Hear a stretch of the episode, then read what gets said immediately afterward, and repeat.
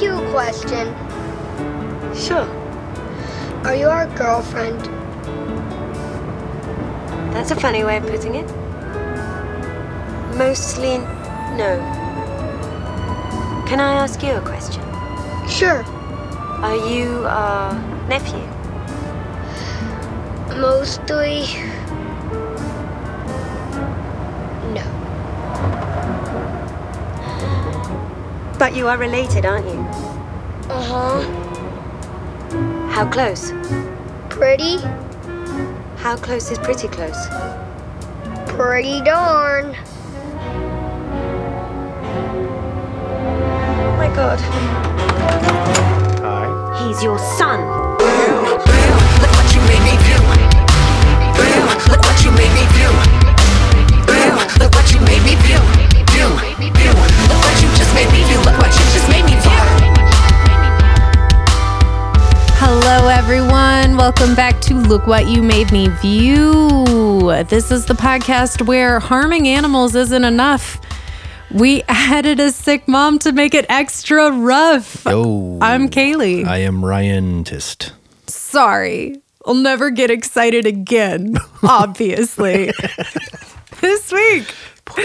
This week we watched Disney's The Kid. The Kid. There are a lot of The Kid films. This one is the one from 2000. As in, like, the kid franchise, the franchise, the kid? the franchise the kid Because I, you know, franchising this one uh, Is more than wo- would impossible. be weird as hell. it would be terrible how would I, i'm already thinking of how this is possible but You gotta do it multiverse style. it, it- you know, it- there's so many movies like this. I will get into it, but um, yeah, you could, I guess. so many movies that are multiverse don't need to be I'd like to get into the celebrity, the kid. i'd like to get into kid leroy multiverse kid we could do this kid and play. All right, so let's talk about the actual movie. Back of the box summary says international superstar Bruce Willis, along with Lily Tomlin, Emily Mortimer, and newcomer Spencer Breslin, star in the hilarious and heartwarming comedy Disney's The Kid. Successful, high powered Russ Duritz has spent all of his incredibly empty life forgetting the child he used to be Porsche. until one day he meets him face to face. Thinking this kid is a hallucination, Russ does everything he can to make him go away. But eight year old Rusty Breslin, excuse me, Rusty, played by Breslin, who's anything but happy that he grows up to be a loser without real meaning in his life, can't leave. At least not yet at once funny and charming, Disney's The Kid is a magical comedy that's filled with adult sized laughs. Hmm. Ryan, how would you describe this film? A very sweet drop dead Fred. Ooh. Okay, but he's not an imaginary friend. Yeah, but he's not real, real. No, and it, it dropped out Fred. Fred is just uh, a portion It of- represents y- uh, your childhood, yes. your He- innocence, your youth. Yeah. I always think of him as like a portion of the psyche Yes. of um who who is the who is But the this is- actress in that film? I This is can't just remember. that same idea, but actually physically manifest. Yes, he is in physical form. Other people can see him, which is confusing but important for the plot. Yeah. And uh, It's a little bit easier to conceptualize my uh, imaginary friend becoming real. To make this sim- to make a similar point, I'm going to have my imaginary friend become real, and that's that's representative of my childhood. Whereas in this, it's literally me as a kid, right, right, or right, The right. character as a kid. It's himself, but it's a version of himself that he is completely forgotten. He should, yeah, um, uh, yeah. I think the relatability of this film is amazing, and it's so immediately, um, it's so immersed in psychology from early 2000s, right? That was confusing. It, it's picking a plot out of psychology or psychological theory that was popular at the time when the movie came out. This whole idea of talking to your younger self. This is the first time Like I was exposed to that concept, but it it's crazy to watch it now as an adult. As a kid, I'm like, "Oh my god, who am I going to be? Who am I going to be when I grow up? Like what kind of cool amazing things will I be or or what will I be able to do or who will I know? What will I drive?" Who will I be able to do and what will I be able to know? Exactly. And who will I be able to drive? Baby, you can drive my car. That's not me though. That's that's how you watch it as a kid, but now I'm watching it as an adult and it's a massive mind fuck. Yeah, my summary could be midlife crisis the movie too because it's Yeah. very representative of what happens as you get older and you do start to forget and detach a little bit from your childhood and sometimes it does take remembering some of that stuff to remember like cuz life can feel short. And Yes. you have to remember what you've actually been through. So, you know, I, I this is a really fucking terrible time. I don't know if it's a terrible time. Wait, this one is rough on me, man. Yeah. Uh, and I'm sure we'll get into great detail about that. But uh, let's move on with the format here. sure. I feel like I've described why I liked this movie already. It provided me the opportunity to picture what I was going to be like when I grew up and and picture like who I would want to talk to. Who do I want to be on the other end of that hallucination? well, I mean, how old are you? when I you first am watched the age of Rusty. I'm eight years old when I watched this film for the first time. this? Okay. Uh, and it just popped on Disney Channel a lot when I was a kid, but also a couple of friends had it on VHS. It's not your first pick when you're picking out movies as a kid, but No, I, ca- I mean, the cover alone just doesn't look like something a kid would want to watch. No, it's definitely like a family night film. And I think that's how it was treated. Like, this is a film that provides something for grown-ups and kids. So eh, we're doing family night movie, family night movie, family, Family movie, night movie. night. Shyamalan. What is wrong with me today? Family night Shyamalan. We're doing Family Night Shyamalan, and this is a reasonable film, right? When we get tired of watching Twister, let's put this one on. well, yeah. I mean, it's fully tolerable for parents. Yeah, and it's sweet. It opens up conversations that adults definitely want to have with kids. It's almost as if it's not even for kids. kind of. It feels like it in I many argue, ways. dude. I argue all the time that Bluey is not for children. It is for parents. Oh, and then you catch an episode where it's just like, oh my God, yeah, that is definitely just silliness for kids. Yeah. Because they're just being kids. yeah. Dance mode. Dance mode is all about. there's the no kids. entire episode like that, but it, there's moments where I'm like, okay, that's just kids being giggly. And, mm, you know, our child Mm-hmm. probably loves that. And I'm kind of indifferent to that. Coconuts have water in them. That's I- for the children. Uh, I found a bumper sticker that said uh, WWMD, what would Muffin do? Oh no. Yeah, I- No, I thought it was Muffin's a a terrible idea. terrible Yeah. life coach. Totally. What? I Yeah. mean, super granny all the way, but like Muffin. agent. Yes. She's a f- full on mess. Don't get us started. Don't get us started. I feel like this is really just the opener for adults to have conversations with kids that they so clearly want to have. I try and have these kinds of conversations with our kid where I'm like, no, enjoy your time. You keep thinking about, you know, what's it going to be like in first grade? What's it going to be like when you're in middle school? Blah, blah, blah, blah, blah. And I keep telling her, like, just be here, be here.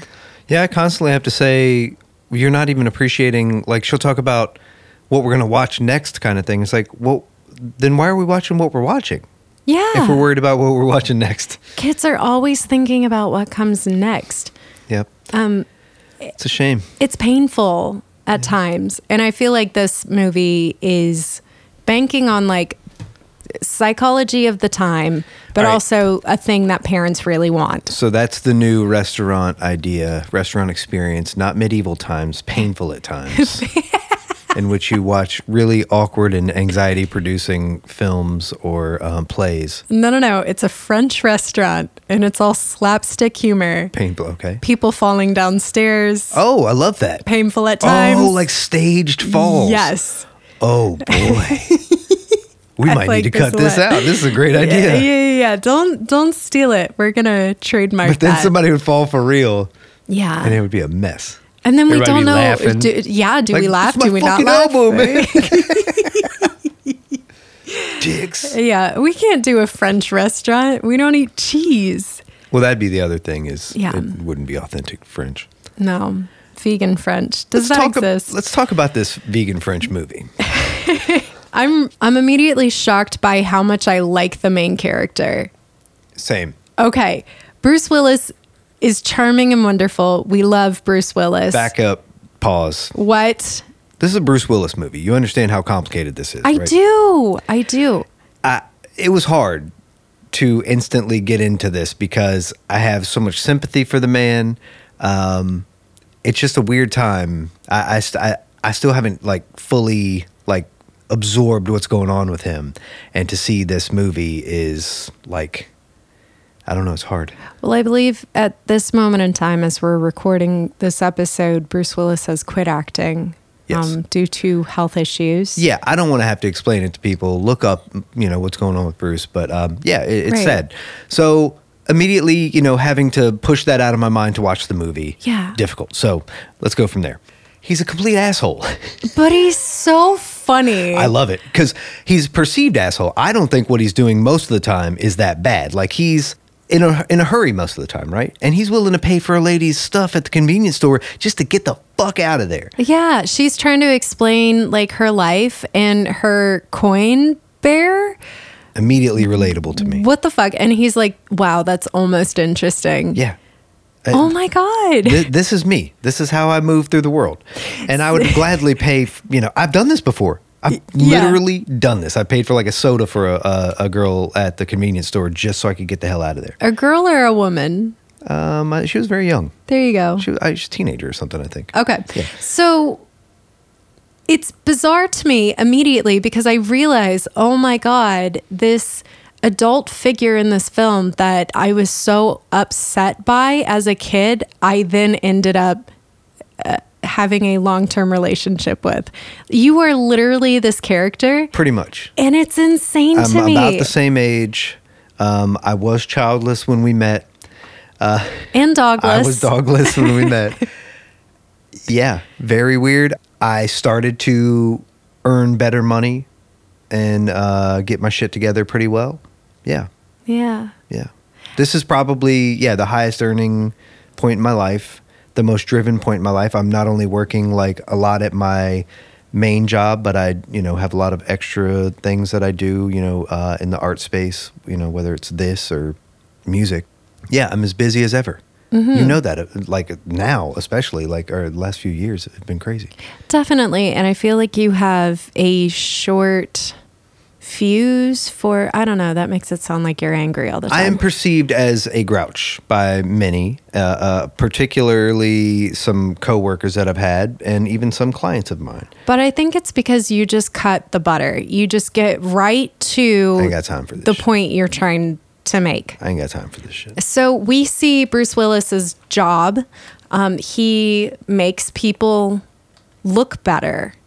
He's a image consultant. Yes, exactly. Yeah. So he helps people lie to make them look better. He cuts immediately through the crap like, hey, Well, no. that's not so. I mean, it's not just that, but yeah, part of his job is making monsters look better in the media. But yeah, his first client is ah, some sort Frankenstein. of politician's wife or politician.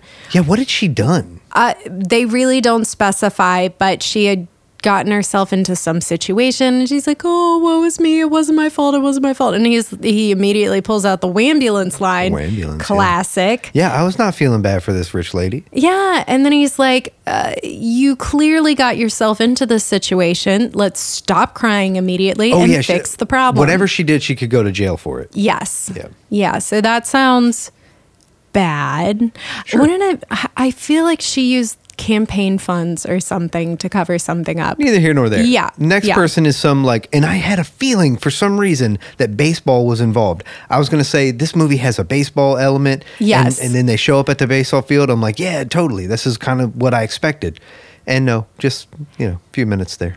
No, but I mean, baseball was peppered into so many films around this time period. I'm thinking of uh, Hook with Okay. Robin Williams. Yeah. Baseball is peppered into that. It's just like super Americana. Why am I thinking there's a baseball drill called Pepper or something? Oh, oh, man, I'm getting flashbacks. This movie's happening to me. don't know. It's making you remember.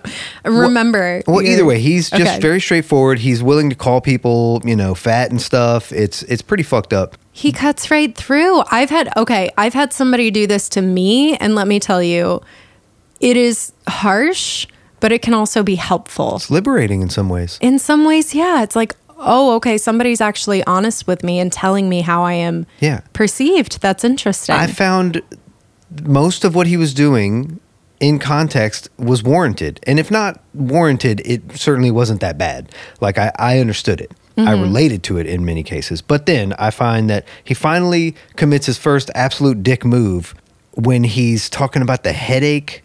He says you gi- you're giving me a headache to some lady.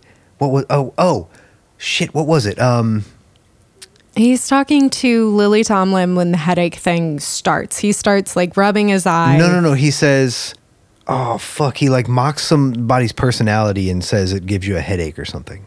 Oh, the lady on the airplane, Jean Smart. Is Yeah. that her name? Yeah. Yes. Yes, she has this whole southern charm thing going on and she's trying to get to know the stranger that she's sitting next to unfortunately it's bruce willis's character and uh, he's terrible to her but she kind of asked for free advice and he is nice enough to give it but the advice that he gives is so callous and cold like i like your eyes bluer he maps out all the stuff she needs to do to get this job though, and it works. and it works he's, He's right. Mm-hmm. callous but he's correct Callous but correct. That's Mm-hmm. a good phrase.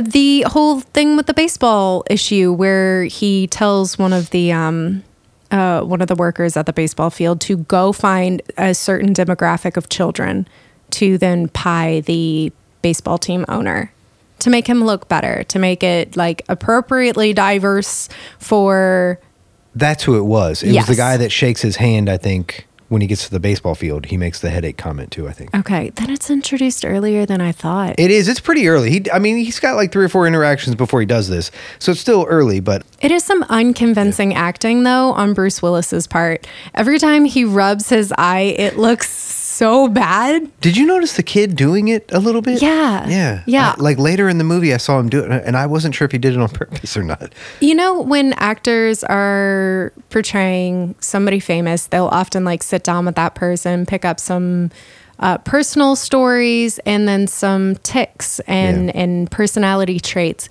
It really makes me wonder: Did Bruce Willis study this kid, or did this kid study Bruce Willis? I think the kid is kind of mimicking him. He's seeing Bruce do it in the scenes, and I think he does it. He Yeah. just picks it up. Yeah. they clearly were just like, okay, you need to do this, this, and this. You both got to do it. Try and do it the same. We keep saying this kid. This kid is Spencer Breslin, Yeah. who is lovely. Where is he from? Because he, I think he was just originally on like a talk show or something. He, the way this kid is discovered is interesting. I think. Really? Yeah. I don't know. About I feel like that. he was on some talk show doing jokes with like Jimmy Kimmel or something. I, I- for for whatever reason, that's that's what's coming to mind. He's in a ton of movies when I'm a kid, but his first appearance was in ABC's sitcom Soul Man. So, what? Yeah. Like the the thing based on the movie? his first appearance on anything is on a Disney show called Soul Man, um, which is described as a widowed Episcopal priest struggles with being a single father at home while dealing with the situation at his church, according to What IMDb. the hell? I had no idea that this show existed, and now, like, uh, just trying to research what this show is, the only stuff that pops up is Disney's Soul, the movie. Okay. Um, it ran for three episodes. No, three episodes or three seasons. Two se- It ran for two seasons. This is crazy. I had no idea this was a show. But he's in a lot of other movies that I watched as a kid. One of them being The Santa Claus 2. He plays okay, yes, okay. an elf in in that film. So yeah, I, I must have noticed him in that. Um, yeah, because we just watched that recently. Yeah, he does a lot of TV shows and stuff. He's the kid from The Cat in the Hat. He's in He's in a lot of commercials apparently. Yes. Yeah. Well then, I was wrong, but he was a very familiar presence to me. Like I remember, not I hadn't seen this movie. Um, But he was very familiar, so you know he's uh, just been in a lot of stuff, I guess. Yeah, absolutely. The way in which he shows up in this movie in particular is so jarring and bizarre. Yeah. Bruce Willis is just like driving back to his house, and then all of a sudden we see like a red gremlin. Just I would like- argue that he's in the airplane. Okay, I don't know that he's in the airplane. I guess he can't be because we find out, spoiler alert, that old Bruce Willis put the airplane there. We're going to come back to that. So I, he's just there. He's just there at the house, but he's scurrying around like a damn gremlin Yeah. uh, or chupacabra. so where did he sleep that night? And, and is he like totally there? I, the Is he totally there? dude, the magic of this film is not explained. It's Disney magic. It's Disney magic. Why can Lily Tomlin and everybody else, for that matter, see him? Yeah. Why does he have a physical manifestation? I didn't think it would be necessary for people to see him. I was kind of surprised uh, because I thought this was going to be a mental health issue thing, not issue, but you know, it, exploring mental health, right? Yeah. encouraging mental health, which again, extra weird layer it being a Bruce Willis vehicle. I ex- fully expected, and I called it that this was going to be him. The kid is actually just him. But yeah, I didn't think it was going to be manifest and be physical for other people to see. no, and it's a it's a weird way to go about it. But first, this is one of the few films that depicts psychologists in a favorable light, Somewhat. from this time period. Somewhat. She basically blackmails him into coming back, or I, I don't know what you call that. Like she gives him the prescription so he can calm the fuck down and stop conditional seeing stuff. therapy, yeah, or Yes. conditional medication is what it was. Yeah, and then she's like, "Tomorrow you have an appointment. you better be. be You better here. be there. Yeah, Be I'm bear, only giving this. Yeah, you better be Bo Be Bear be bear, or be square." or be crazy. We don't use that word Well, in 2000, we probably would have. in 2000. Yeah, for sure. I think there's a movie called Crazy Stupid Love that comes out 2008. Oh, well, that's just a saying, isn't it? isn't everything? Because I mean, everybody's out here with that just saying nonsense. Just saying. Just saying. Everybody's just saying. okay. Uh, like, what? of course, of course, you're just saying. Or else, why you wouldn't have fucking made the words? or yeah. Of course, you're saying like I. I You're hear, just saying I something. hear the words. I Yeah. hear the words. You sure are saying something. it doesn't drive me as crazy as I was today years old when I learned. Oh, I boy. hate that. Let's not I get hate into that. these things. Okay. Does Emily Mortimer's character, Amy, have to see the kid in order to fall in love with Bruce Willis? Yes. I argue no. Otherwise, this is a real Beauty and the Beast situation in which she has been Stockholmed with Bruce Willis as her boss for so long Oh, that uh, she falls in love with him. Let me gather my thoughts here. it's it's symbolic. All of this stuff is symbolic, right? yeah. If you didn't see the kid in me, Uh-huh. you wouldn't fall in love with me. I don't know if that's necessarily true. You're a very attractive, lovely human being. Oh, so it'd be superficial. It would be, yeah. How do you fall in love with a kin? With a kid, you don't. Yeah. You don't. You really don't. We finally watched Barbie, ladies and gentlemen. Yeah. So I'm going to argue that she has to see him as a kid to fall in love with him. This is this is my stance on Again, the issue. it's representative of how people fall in love with each other. Is it? You you love someone completely. You start to love every side of uh, a person. To see this sweeter, more um, fun-loving side of him is why she falls for him. No, I thought it was a really fun play on this whole idea that men fall in, in love with women for who they are in the moment and women fall in love with men for who they could be, right? Oof. It's a fun reversal of that idea where it's like women fall in love with who they were and could potentially be again, but like the the innocence of who they were. To me, it's just i- if he's void of those things, she wouldn't want to be with him. She kind of breaks it down that way, even like it. I didn't think she didn't think that he thought about marriage, and the fact that she now knows he thinks about it because the kid version of him thinks about it. Yes. makes her think about it. She realizes that somewhere down the line, something went wrong to turn this very adorable, innocent, ridiculous, very heartfelt kid Mm-hmm. This is- into the monster that he is. This is about understanding people's trauma. It's about ex- accepting people's trauma. Honestly, I will say that knowing everything that I know about you does help me empathize more, but that's true with literally anybody. Of course. The more I know about somebody, the more I'm able to understand, oh, okay, that's why you're acting that way. Yeah, like I have a very strange relationship with my mother where, um, you know, it's not always pleasant to be around. And uh, I don't want it to be that way. But the more you know about our history, like the more all that makes sense. Not that it's like not something we, you know, I try to work on all the time, you know, in therapy and stuff, you know, and it gets better. Yeah, understanding the path that leads to that makes it make more sense for sure. It does. And somehow getting in touch with that younger self allows Bruce Willis's character to regain the empathy that he's lost. He wants a quick fix. He wants pills to make him stop hallucinating and he just wants to fix the problem. He even yells that he doesn't have time to have a mental breakdown Right. right? But it's not until he actually like I've digs. been there. Yeah, it's not until he remembers his childhood that he's able to figure shit out. And I feel like that's so incredibly important. It just seemed to me like the character spent so much time shitting on his younger self mentally, Yeah. calling him fat, which is just horrible. Well, even the forgetting, the intentional um, brushing off, you know, just uh, diluting the importance of it, um, that's offensive, right? Like that's bad. That's you can't do that. That's self-damaging to write off your childhood like that as n- as insignificant. Right. And we're looking back at our childhood selves with our adult eyes and judging with our adult eyes because we forget, oh, we were a kid at that time and we were just behaving as children would naturally behave.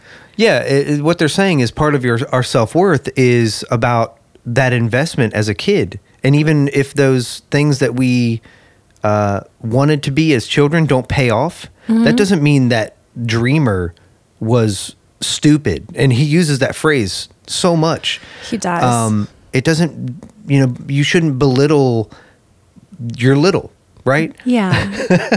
We've had so many phrases like that today. Yeah, I really think it's more about just appreciating you and loving yourself at every stage of your life.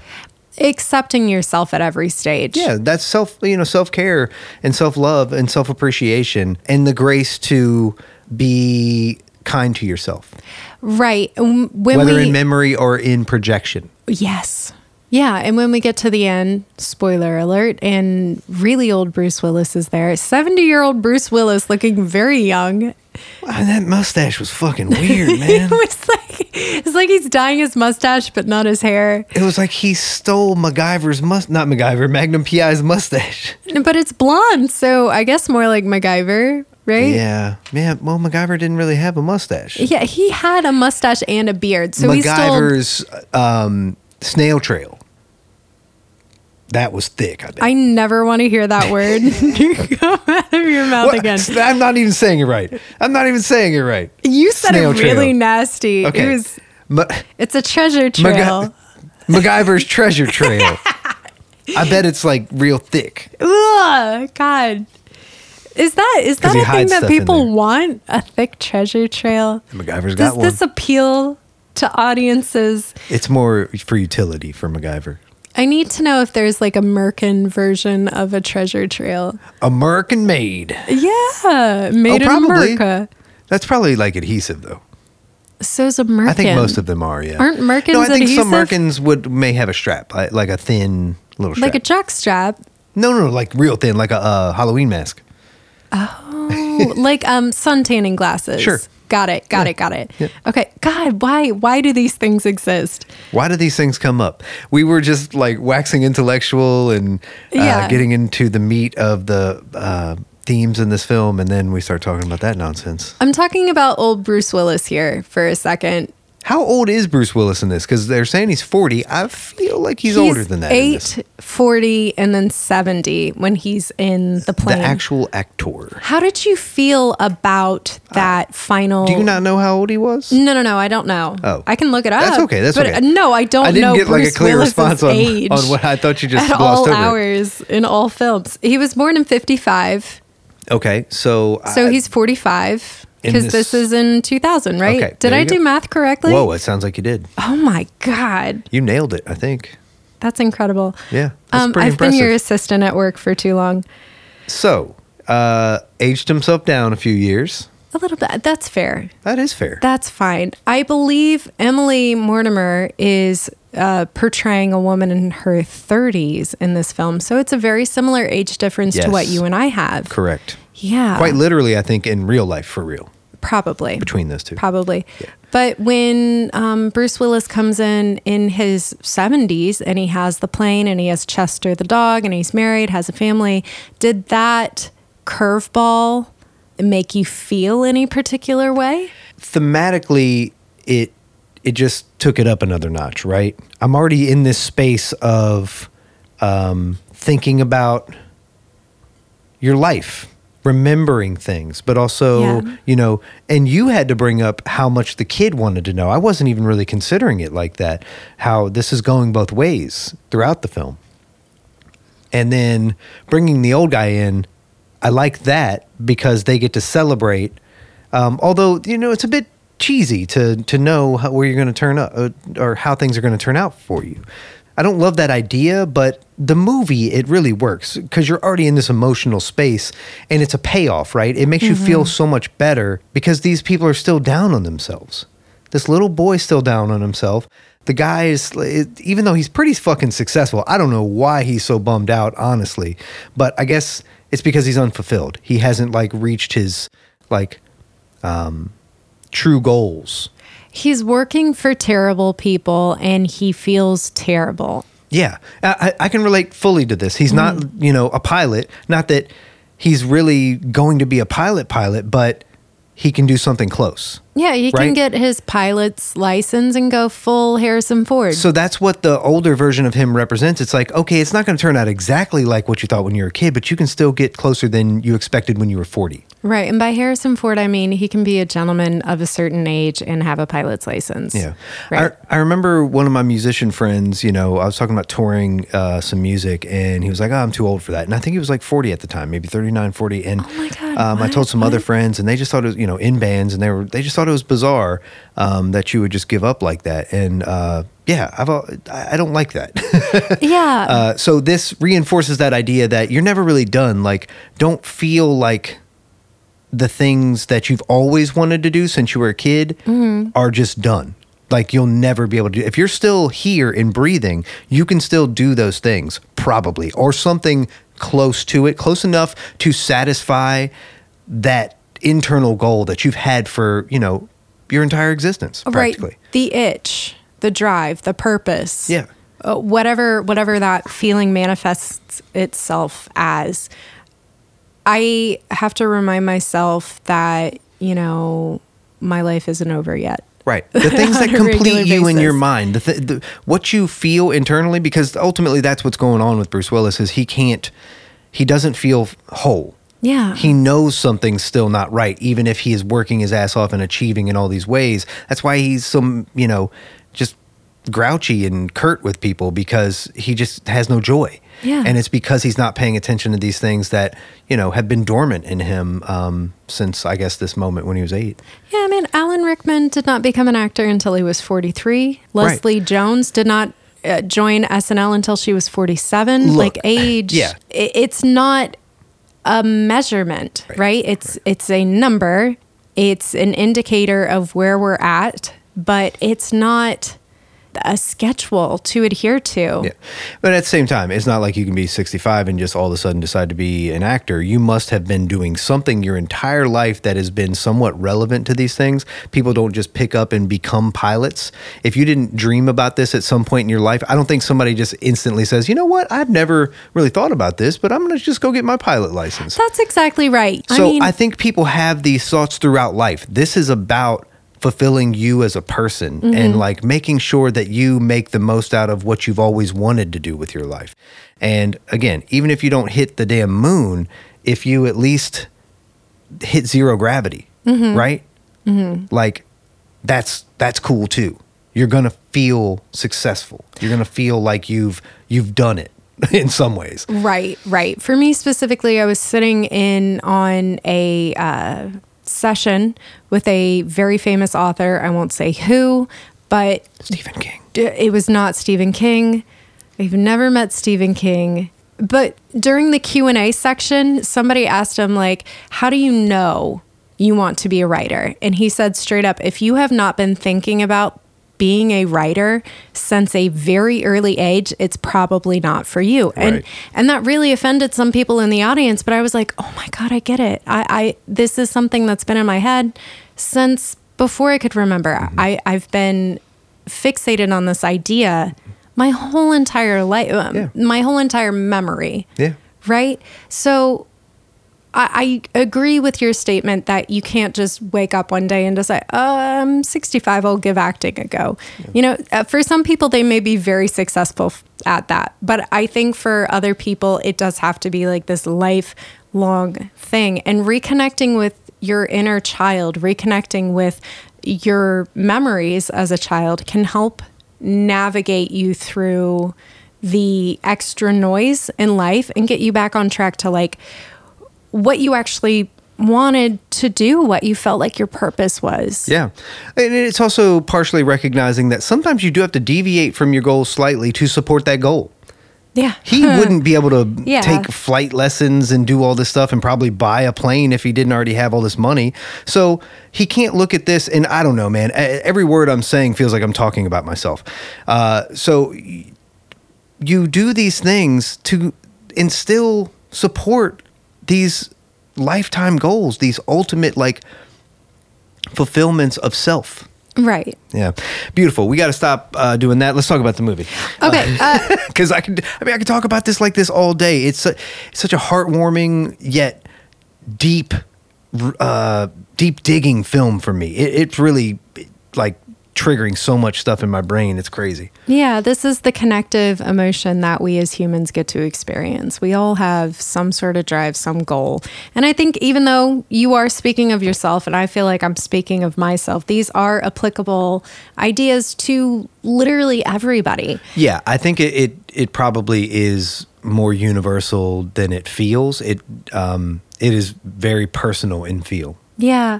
So there are two cameos in here. Um, there's Melissa McCarthy, who it works Mm-hmm. is- at the Skyway Diner. Wonderful cameo, and and I suppose now you're going to get to the other problematic part of this film. Okay. Uh, uh, other problematic part. Okay. Matt Perry is in this Yeah, film. Matthew Perry. Oh boy. Um, looking Some more- like uh, uh, the bassist for ZZ Top, or the bassist for ZZ Top, the bassist for Leonard Skinnerd, Yeah. or a member of ZZ Top, sure. but yeah, yet another thing we have to try to remember. It's not so sad, so we can get through this movie. Yeah, and he doesn't look at all like himself. No, it I, it was hard to clock him actually. It's really crazy. I mean, you had to point it out. I would not have guessed that. and I keep seeing these people, and it's like, h- how are they not in this more? yeah. like uh Maggie is it what's her name Janet J- Jane Post Janet Post Gene Smart, Jane Smart dear God, where are you? Gene Smart Yeah. is at the very beginning and I'm like this is the love interest I get this this you is a- really thought that? it would be cool because these are like iconic 80s uh well TV actors Bruce Yeah. Willis was in uh, Moonlighting she was on uh, Designing Women and uh, I loved both of those shows so this was Aw. kind of a nice thing a nice setup I thought um and then yeah she's not the love interest at all but she does come back thank goodness because she's wonderful She really comes back in an amazing way. She fully believes Bruce Willis eh, that he is actually seeing his eight year old self and she helps him along. And it's so wonderful. Like, she's just nice, compassionate to this person who is, in my opinion, very rude and cold to her. She actually gives him better advice than he gave her. Although, who's to say? Because she would not have even been there for this to happen. So I think through her success, she gained some wisdom to then pass on to him in some ways. It, I, it was a nice little the way that all that path to this point was really nice. And she's still sassy about it. She's still saying, like, hey, well, this guy is getting a clue. Can I have another drink? Y'all. Y'all. she's throwing in her southern charm. Do you even know what designing women is? no idea. Wow. Uh uh Girl. I don't know what moonlighting is either. I just know I like other Bruce Willis films. I think you'd be shocked to know about. I watch so much women's television, women's centric I television. would not be shocked to know that you were raised by women. I know, but like, it's not like I was changing the channel or leaving the room. No, I was watching MASH and Home This is Improvement. good stuff. Golden Girls is Just the like- shit, dog. I didn't watch Golden Girls until working at the office with your mom, and she's like, "Ah, this. Let's Oh, put it's the on best. this." It's Oh so my good. god! So good. Uh, I don't know uh, uh, where to go because we're already pretty deep into this episode, and God, it was a mind fuck. I expected because I think you thought I wasn't going to like it. I kind of expected this to be bad. I think I even rem- remember saying something about uh, hoping that it was short, and it was just powerful. We cried a little bit. I definitely cried. Yeah, man. Towards the end, when they're like, "Look at us go!" and oh my god, that's the ultimate thing. Like, I I don't think I am as young Kaylee imagined, but I do think that young Kaylee would be really impressed and really proud of where I'm at. You're still very young, though, Kaylee. So I wait till you get to 40 and then see how you feel about all this stuff because it's like a whole lifetime between 30 and 40, Yeah. yeah. practically. So it's wild. Okay, so Ryan, in this film that you wanted to be short, but are now glad, I hope, that you have seen it. Yeah. Um, what is your highlight? Well, let's, uh, Oh, oh, before oh, we get to oh. that, let's just run through our notes because I think you got a few more notes, right? I do, but I'm saving some really fun points. Cool. All right. Well, let me just say in, in reference to uh, cameos, the Funny or Die guy, the guy that hosts the Funny or Die TV show. I think he's done some other stuff. He is a lawyer or something. You he's in one of those continue rooms. to talk about shows I don't know. Funny or Die was a web series that they then converted the clips to HBO or something. Uh, Between Two Ferns is on is from Funny or Die. I know Between Two Ferns. Yeah. Okay. So that guy that hosted that show. Let's see. There's a person named De- Deirdre Lefevre. Oh, that is uh, Smart, Gene Smart. Yeah. Yeah, Deir- Deirdre Lefevre. Y'all. Y'all, I have questions like, why is he not more homesick? The kid is not like wanting his mom. Well, oh, yeah, she's still alive before he leaves. She is still alive, but I, I don't get that the kid knows yet that his mom He is doesn't. But why wouldn't he be like homesick and want to see his family? He is homesick. That that much is clear, but I think he's just kind of a kid and he's like, ah, "I'm stuck. God damn it." Yeah, that part of it is weird. So was the him sleeping outside for one night and then we find out like he slept in a tent outside for another night and we have no idea when or how he's eating. Right. He's very hungry. Yeah. Which Generally. makes sense. Yeah. If I mean Bruce Willis would just blame it on him being greedy and, and chubby and stuff, like he's just gonna call out his weight. That's just so just I don't know terrible. why- and it when- wasn't just him, it wasn't just the kid. Like he was just so quick to do it. They talk to the boxer at some point, and Bruce Willis is just tearing down this boxer the day before his wedding in front of his fiance. Let me tell you, if anybody ever talked to you that way, words would be had. it was strange. And I get it, he's supposed to be motivational. I guess the guy needs that so he can kind of stay in shape. But yeah.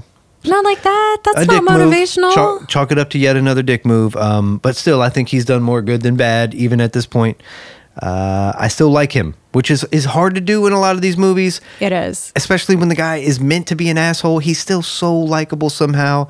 I still feel for him. And again, it probably goes back to just being able to relate to this stuff. If this was Tim Allen, I think it wouldn't have had as much Oh, no. Oh, heart. No. You almost went Tim Allen right there. oh, No, no, no. Um, no, I think it would have been more slapstick, and the whole asshole persona would have been far more It believable. would have felt believable. Yes. Yeah, Bruce Willis is like somehow very, I don't know, smoldering, charming. He's able to dissolve that like hard exterior at times and be silly Mm-hmm. in a really easy way, like genuinely silly, like where he's breaking a fourth wall almost, you know, where the audience is, is in on it with him. You know, that's what it feels like. Right, not in a Brendan Fraser silly faces kind of way or a Tim Allen funny voices kind of way. He's just like he's so serious most of the time and then when he cracks a little smile, it's so gratifying. Dude, the end. You're a pilot. You're a pilot. You're a Yeah, pilot. and they're You're a pointing. Yeah, pilot. yeah, yeah. it's so cute. The little bit where they take off their shoes at the same time. Like I Yeah, I can love all imagine those that was moments. well rehearsed. The They gotta payoff was pee great. at the same time. Yes.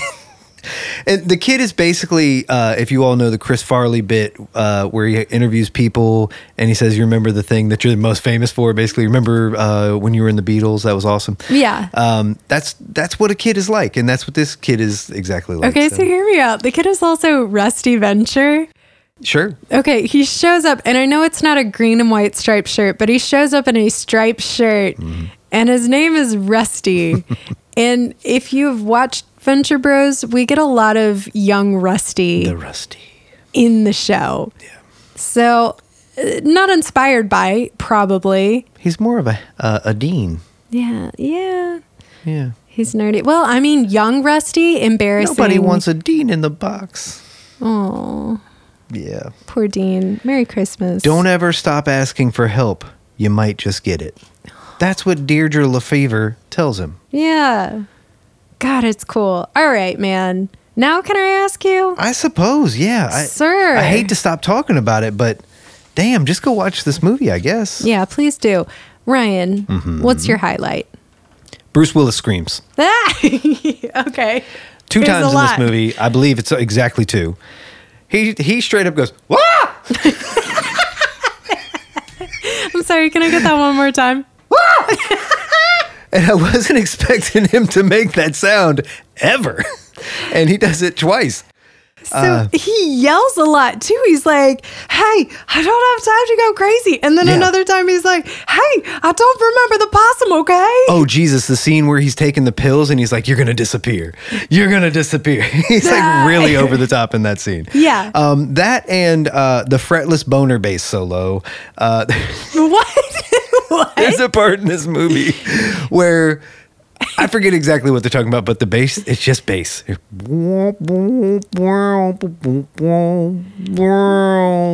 And it's just like that slide fretless What? bass thing in the background. Um, and it's supposed to indicate horniness. Interesting. Yeah, hilarious stuff. Boner bass. That's a new one. Fretless boner bass. All right, what is your low light? The Matt Perry stuff was a bummer, but Chester is not 30 years old. The dog. Oh my God, So let's this- walk through this a little bit. At the end of the movie, they see the future Bruce Willis Uh-huh. and future Rusty, and he's got a dog. Mm-hmm. And I'm not sure where the, I don't remember the Chester significance, but they both know that that means that it's them, right? Or yeah, uh, the, the the fact that the dog's name is Chester means that that's them. But why is Chester significant? Chester is significant because the little boy, little Rusty, Mm-hmm. goes around Bruce Willis's house yelling, Chester, Chester. Uh-huh. Yes. Because he oh, realizes. that's the dog he should have. Exactly. He fully Got it. accepts in that moment that Bruce Willis is his older self. He's in the future. He should have all these things. He should Yeah. have all these things. He's not asking what video games are out. He's not asking, Mm-hmm. That's what- are yeah. there flying cars? No, no. He is asking, where's Chester? I've been like, let me see the new Power Glove. Man, the writing is so good, but then so bad in other parts. It's odd. But okay, and the reason I'm asking this is because we then cut to Bruce Willis uh, bringing a puppy to his homegirl's house, which is indicating, okay, we're starting this family now. yeah. Okay, I saw my 70 year old self, Mm-hmm. and it's inevitable. So Speaking of boners, why wait? Let's get it in. Mm-hmm. Uh, brings the puppy. There's no way it's Chester. There's no way. Even though it's the same type of dog, okay. It is if, the same type of. if dog. we are to believe that this dog is OG Chester, that means that 30 year old Chester is clone Chester, or Okay, so 2000, so this is 2030. This is not long, this is not far from now. We still don't have the ability to 30 year old dog. no, but I do feel like in this year of our Lord 2024, we are getting very close. to that. I mean, we can To- clone stuff. To 30 year olding a dog? To 30 year olding a dog. You, no. No, no, no, no, no.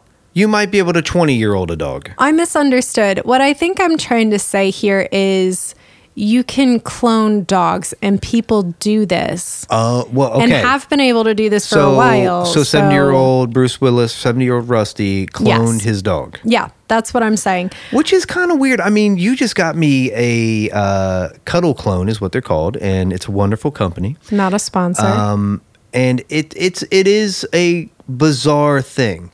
It I love it. Mm-hmm. I, I cherish it dearly, and it is mostly good. But it's not. There are some uncanny things about it that are a little bit weird. This is what I'm saying. I was going to, I looked into getting this cuddle clone thing for you a few years ago um, because you lost a dog that was very significant. Well, to he you. was an old boy, but um, Yeah. yeah, a little bit He sooner than I passed. wanted to. Yeah, Yeah.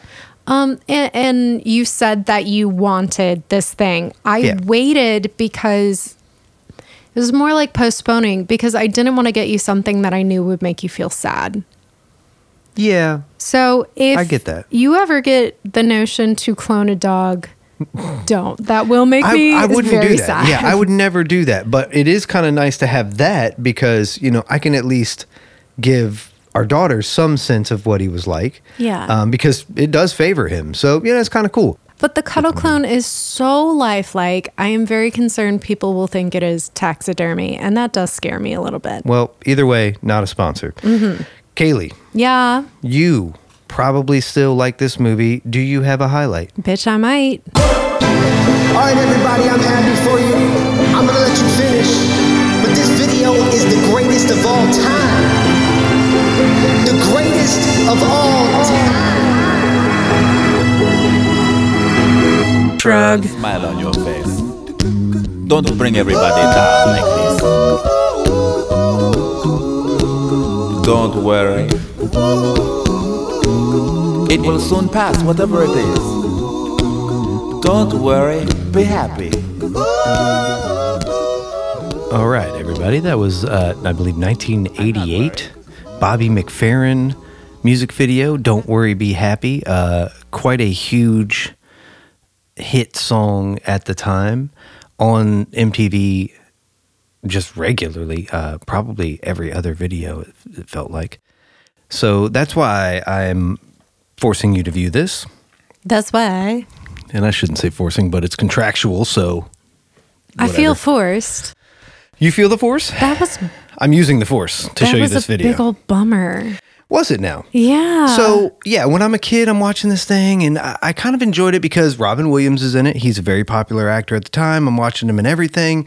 Uh, it's just silly and fun, kind of reminiscent of "Don't Call Me Al," right? Or uh, A little "Call Me bit, Al," yeah. "Don't Call Me Al," uh, of "Call Me Al." So you can call me Al. sure it, it, it g- gave me a similar vibe to that so i didn't dislike it but the, the song always kind of confused me and it still does not not confuse me It does that thing that I so deeply enjoy.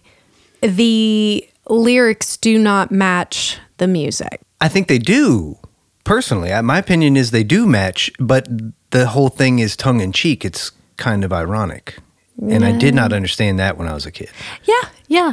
I, there can be some irony in there, sure. the whole element of the psychiatrist getting up and getting ready co- to commit suicide but then floating Yeah. Like, I, I don't remember that. I don't No. remember that being in this video at all. And it's always been there, but maybe you didn't perceive it that way. I think a lot of this stuff I would watch passively as a kid, especially watching our kid and how she views a lot of things. You don't necessarily lock in for an extended period of time. But I think there are teeny little things that our kid and myself as a kid pick out. Sure. And we make that a whole damn thing. Right. Like the Ninja Turtles bit where they're like, "Mm, don't make fun of Nardo, he's sensitive. She'll Kid remember that loves forever. Yeah. Yes. Uh, And for in this video, I guess for me that would have been him just like kind of slapping on his chest and stuff, and just the wackiness of the dancing. I you know, I, I remember how they were dressed. Uh, Robin Williams. I can't think of the other comedian's name, but Uh, yeah, he also looks familiar as well. he kind of looks like Jim Gaffigan, but it's definitely not Jim Gaffigan. No, okay. I picked something out in this, What's that? and I'm curious if you know this. the outfit that Robin Williams is wearing, that very silly Hawaiian shirt Who I with the very bizarre patterns. Mm-hmm. So I'm pretty sure, I'm not positive, but I'm pretty sure they put the genie in that outfit when he's leaving for vacation at the Weird. end of the movie. Oh, that's funny. Yeah, I think that c everything that the genie does in Aladdin Mm-hmm. is a reference to other Robin Williams stuff, That's pretty cool. with- with few exceptions. But yeah, So that is how that is also how this is thematically tied to the movie we're watching. The kind of sad, you know, characters that appear in them or the sad actors that appear in them are the sadness that is tied to the actors that are in them. And especially for Robin, it's like this video, like and knowing, you know, how uh, his life ended and everything. It's just it sucks. It's a bummer. So that's that's something that's similar. I also just thought that kind of tonally, uh, the message is similar to the kid's message, which is, you know, you got to put up with some bullshit and just try to be happy, you know. I'm now seeing, uh, like, I always knew what the words were to the song, like, even the landlord stuff. Right. I had like a Hawaiian luau party CD that had this on it. That I would just I would play it often. There were a bunch of like cool song like it had somewhere over the rainbow on it. Um, a bunch of cool stuff, and this was one of the songs, so I knew all the words. I've always known that it does have like a sad undertone to it, but I just love the way that it feels. Yeah. I don't know. I, I- Oh, that's the other thing is it's got Yeah. the kind of like slidey fretless bass f- sounds in it. and then very solid sounds like the mouth sounds that are happening. in Well, they're it. all mouth or body sounds. yeah. You know that, right? I do. Okay. Yeah, uh, it's very well shown in the music video. That's his whole thing. Yeah, yeah. But we have like whistling, which is very flowy, and then we have very solid body sounds. Actually, I shouldn't say it's all because I think there is something like a little horn thing that happens once somewhere. Yeah, it may not be entirely body sounds then. Hmm. Unless somehow he made that with his taint? Taint? Taint noise? Taint noise. Oh my God, is that a punk band? Because it should be. Oh, definitely. Introducing Taint Noise. Opener for Corn. I was going to say Despits, which, if you haven't heard of this band, everybody go check out Despits. They're the shit, dude. Uh, Austin punk rock band. Uh, anyway, this music video, let's see. You have any highlights? I do. I like whenever the singer pops up in like what can only be described as a love boat bubble. Like whenever they had guest stars on the love boat, they would pop Yeah. up in the intro like in a little bubble. Sure. Yeah, so the lead singer just keeps popping up. Yeah. Uh, yeah, sometimes with something funny to say, sometimes It's like he's with going mouth to be doing noises. sign language, but he's not. But he's not exactly. yeah, yeah. It's like when you're watching um, Benny Hinn and the um, ASL interpreter Yeah. pops up. Maybe not Benny Hinn, but televangelist in general. That's funny. It was cute, and I liked it. Yeah. Okay. Yeah. Also, Robin Williams just killing it. Like the little limo scene thing. the limo scene was good. Yeah. Otherwise, I thought it was kind of meh, but I don't know why I used that phrase just now. I don't know. The dancing, he just seems so free. And of course, now knowing uh, what we do know about him and his personal life, anytime we see those like totally liberated moments, I'm like, cool. Maybe that was like a totally liberating, in the moment, very present experience for him. And I hope it was. You don't think there was any cocaine involved, though? There may have been some cocaine, but I mean, it can't all be snow. Rest in power, Robin Williams. Sometimes it's rain. Uh, low lights. The lead singer doesn't wear shoes, which is fine, sure, it is. but I don't love feet. And he is moving his foot yeah. in a way in which the big toe switches with the little toes. Oh boy. Not on board. I Yeah. don't love it. Um, and it switches to the beat, so that's cool.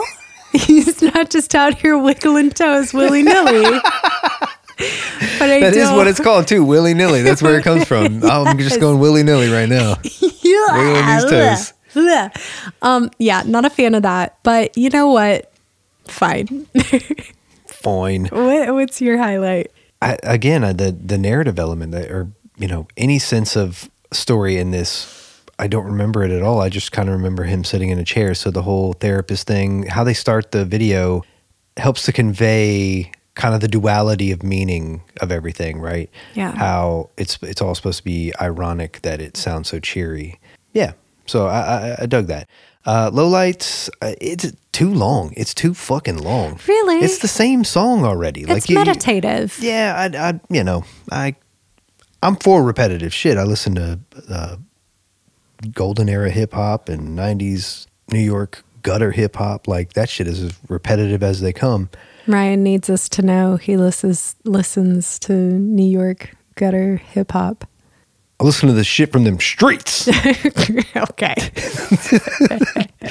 you best believe. okay. I, I Yeah. hear your point though. It is a little long, but I've always thought of it as like meditative. Like I would just lay on We're still the talking floor. about the the song? actual the song. Are we both doing this? We're both This is what doing we're this. we right have now? our arms stretched I out. don't know why I'm doing. It feels Allah, good. Jesus Christ. it feels pretty good though. It, it really does. I was picturing. anymore, I just oh, are scratched you myself okay? on- Oh no! All right. Don't do that. Um, don't get cut. in now your that's Jesus my low pose. light. Damn it. No, I was just thinking of like being a kid laying on the carpet in mine and my sister's room, listening to the song on my uh, n- fluorescent orange boombox. How appropriate.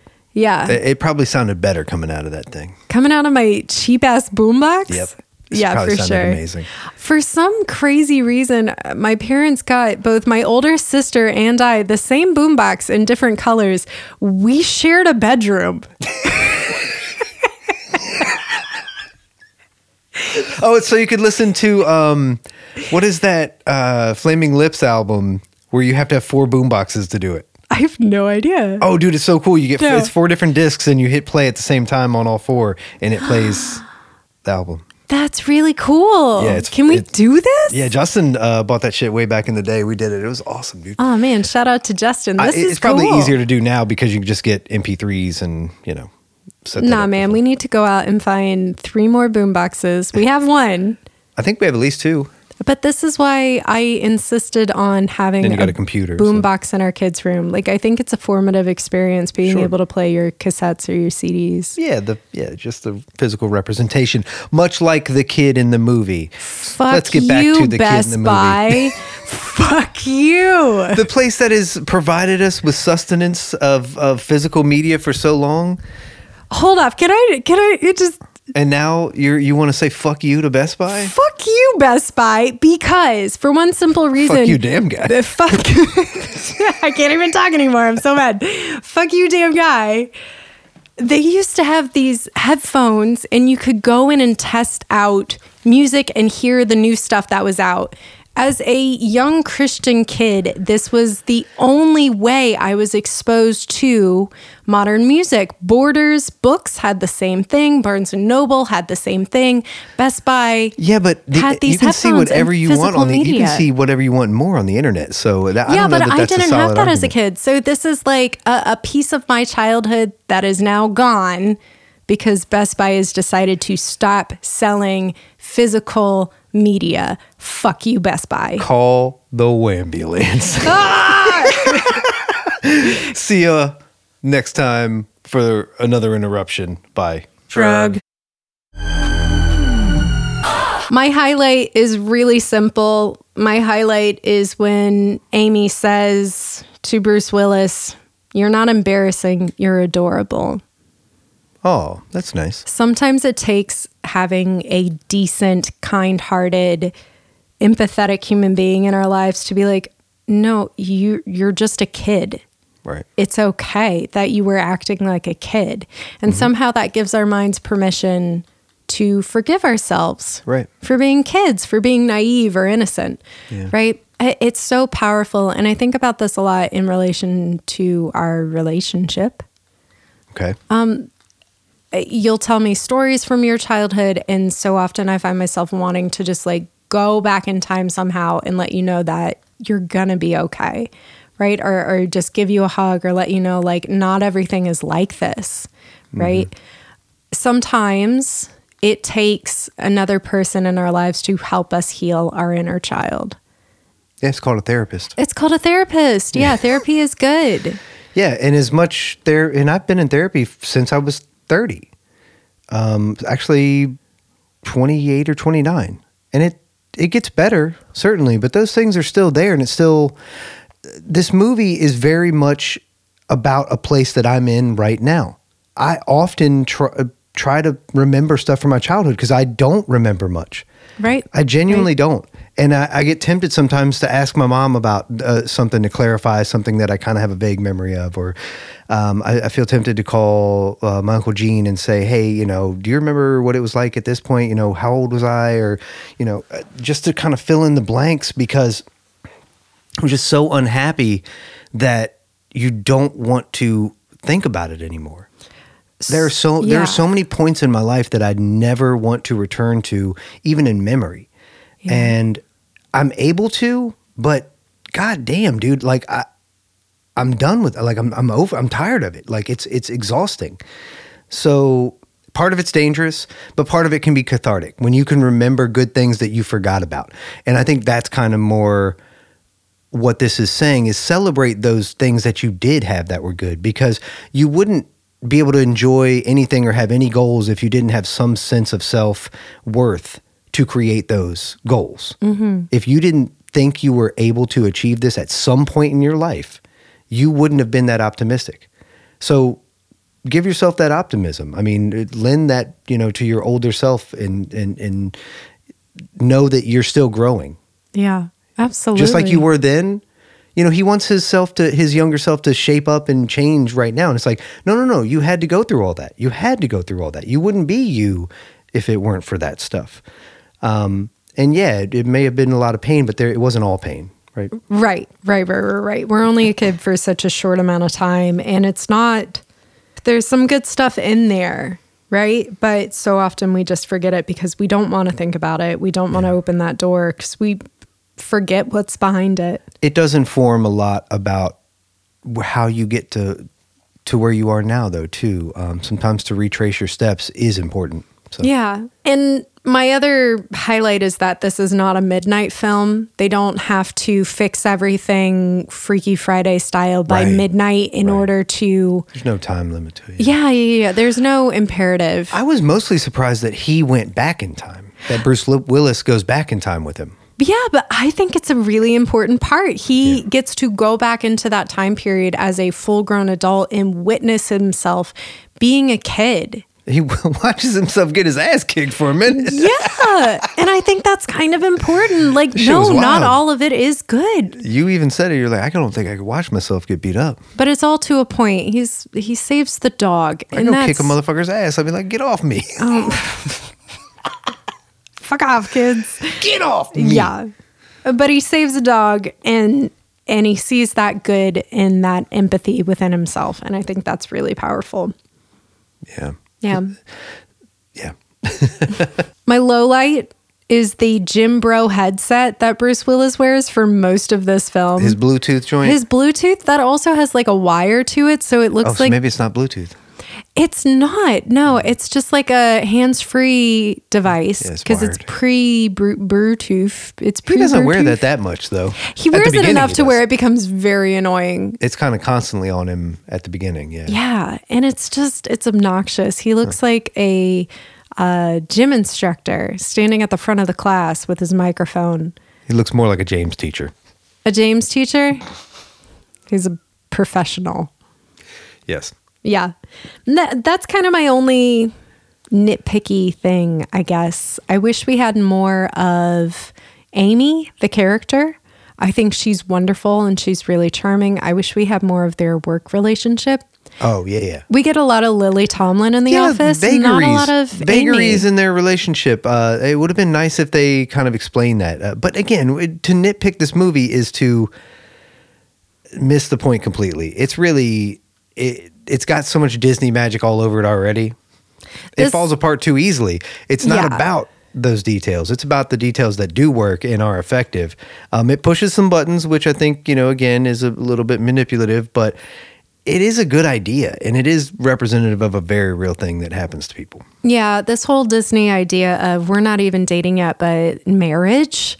Yeah. is kind of ridiculous to me, uh, but I get that it's necessary to move the plot along. Can you imagine proposing to someone when you're eight and then marrying them when you're 40? No, I cannot imagine that. I don't. I don't think I knew anyone of value or marriage material at eight. It's wild. No, I also wasn't going up to thirty-year-old people at age eight and asking them to. I'd be like boxing my itched. young self out. I'd be like, get out of here, motherfucker. I know how horny you are for this woman. 'cause Yeah, dude. I know how horny I am for this woman. there you go. And and with a kid, is it all the more or, or less so? I don't know. What do you mean? Is he all the more horny for this lady as a kid or Oh. as an adult? No, h- his is more of the like, you know, just connection. He recognizes she's a sweet lady that has love for him as an adult. And he doesn't have much kindness in his world at this time. So, you know, she's kind to him and I get it. Yeah. I get it. Makes sense. All right, man. That's um the very emotional film that I had to present to you this week. What a film. Do you feel like you would run away or make this bitch famous? Only because I don't want to get tears everywhere. That's why I'd have to run away. This movie is like a heartbreaker for me in some ways. It just Yeah. puts me in a place. Um, it connects me to too many things uh, for me to just watch casually. But otherwise, I will celebrate this movie in a major way. I'm shocked. I'm shocked. I think it's fantastic and cathartic in some ways. It's powerful, and that's why you know I, I, it cannot be used recklessly. but yeah, with great power. I, yeah, I, I, I was kind of tripped up by this. I, I didn't expect it to be like this at all, and I didn't know that I was going to like it so deeply. Well, good. I'm very happy that you actually enjoyed this film because, surprise, surprise, this is the last film of season three. Oh, I thought you were going to say the last film you have making me view or going to making me view. No, no, no, no. Just for the season. It might be the last Bruce Willis film. Is it Ever? the first Bruce Willis film I've shown you? I don't know. I don't know. We've watched so many movies at this point. Yeah, we've done a few. 85 plus bonuses. Well, we've done three seasons, and it's uh, what twenty some per season. So, and then so, lots of bonuses in there. We really appreciate you guys sticking with us. And if uh, you are new to the show, thanks for hopping on. And yeah. I think we're going to keep doing it. So look forward to more episodes. And that is the question at hand, right? Mm-hmm. What are we watching next? How do we kick off our fourth season of making each other watch movies? Well, this was the season of threes. I think we've satisfied that to a certain extent. I hope so. we got Threaky. We got pretty threaky around Halloween. We did. That was fun. That was fun. There's not a lot of threequels out there, but we did hit the Karate Kid three. we did. Yeah. Yes. Yeah, I, I think we've satisfied the threes for now. And kid- K- kid is sp- t- T H E K I D. Uh huh. Three three. Boom, boom. Y'all, I'm gonna act like I planned that. Yeah. Yes. You sure enough did. really good ending to- to this one. But uh, as far as what we're watching next, I think we're going to leave that as a surprise for now. But what we will Yes. not surprise you with is the air date. We will come back on February 1st. So look forward to the next episode of Look What You Made Me View, season four, starting February 1st, 2024. Season 4 2024, everybody. we have made it. I'm so happy. Thank you so much, everybody, for listening, for supporting us, for sending us messages, for talking with us, for watching these movies, Yeah. Oh. even when they're stinkers. Like, y'all are the real ones. support the good ones for sure, but you know, even the bad ones deserve a little bit of love. Why not? I think we've all learned that lesson. Kaylee, I want to thank you for all of these lovely conversations. I could not, would not want to do this without you. And that goes for a lot of things. So I love you, and I'm looking forward to season four. Oh, me too. Thank you, Ryan. Thank you for editing. Thank you for making really cool stickers for our podcast. Oh, we got Thank merch you now, y'all. for uh, putting putting so much effort and love into this podcast and our conversations. And uh, yeah, I'm looking forward to season four. Yeah. Let's go. Let's foe. Oh, see you guys next time. bye bye. Peace. Boing, boing, boing.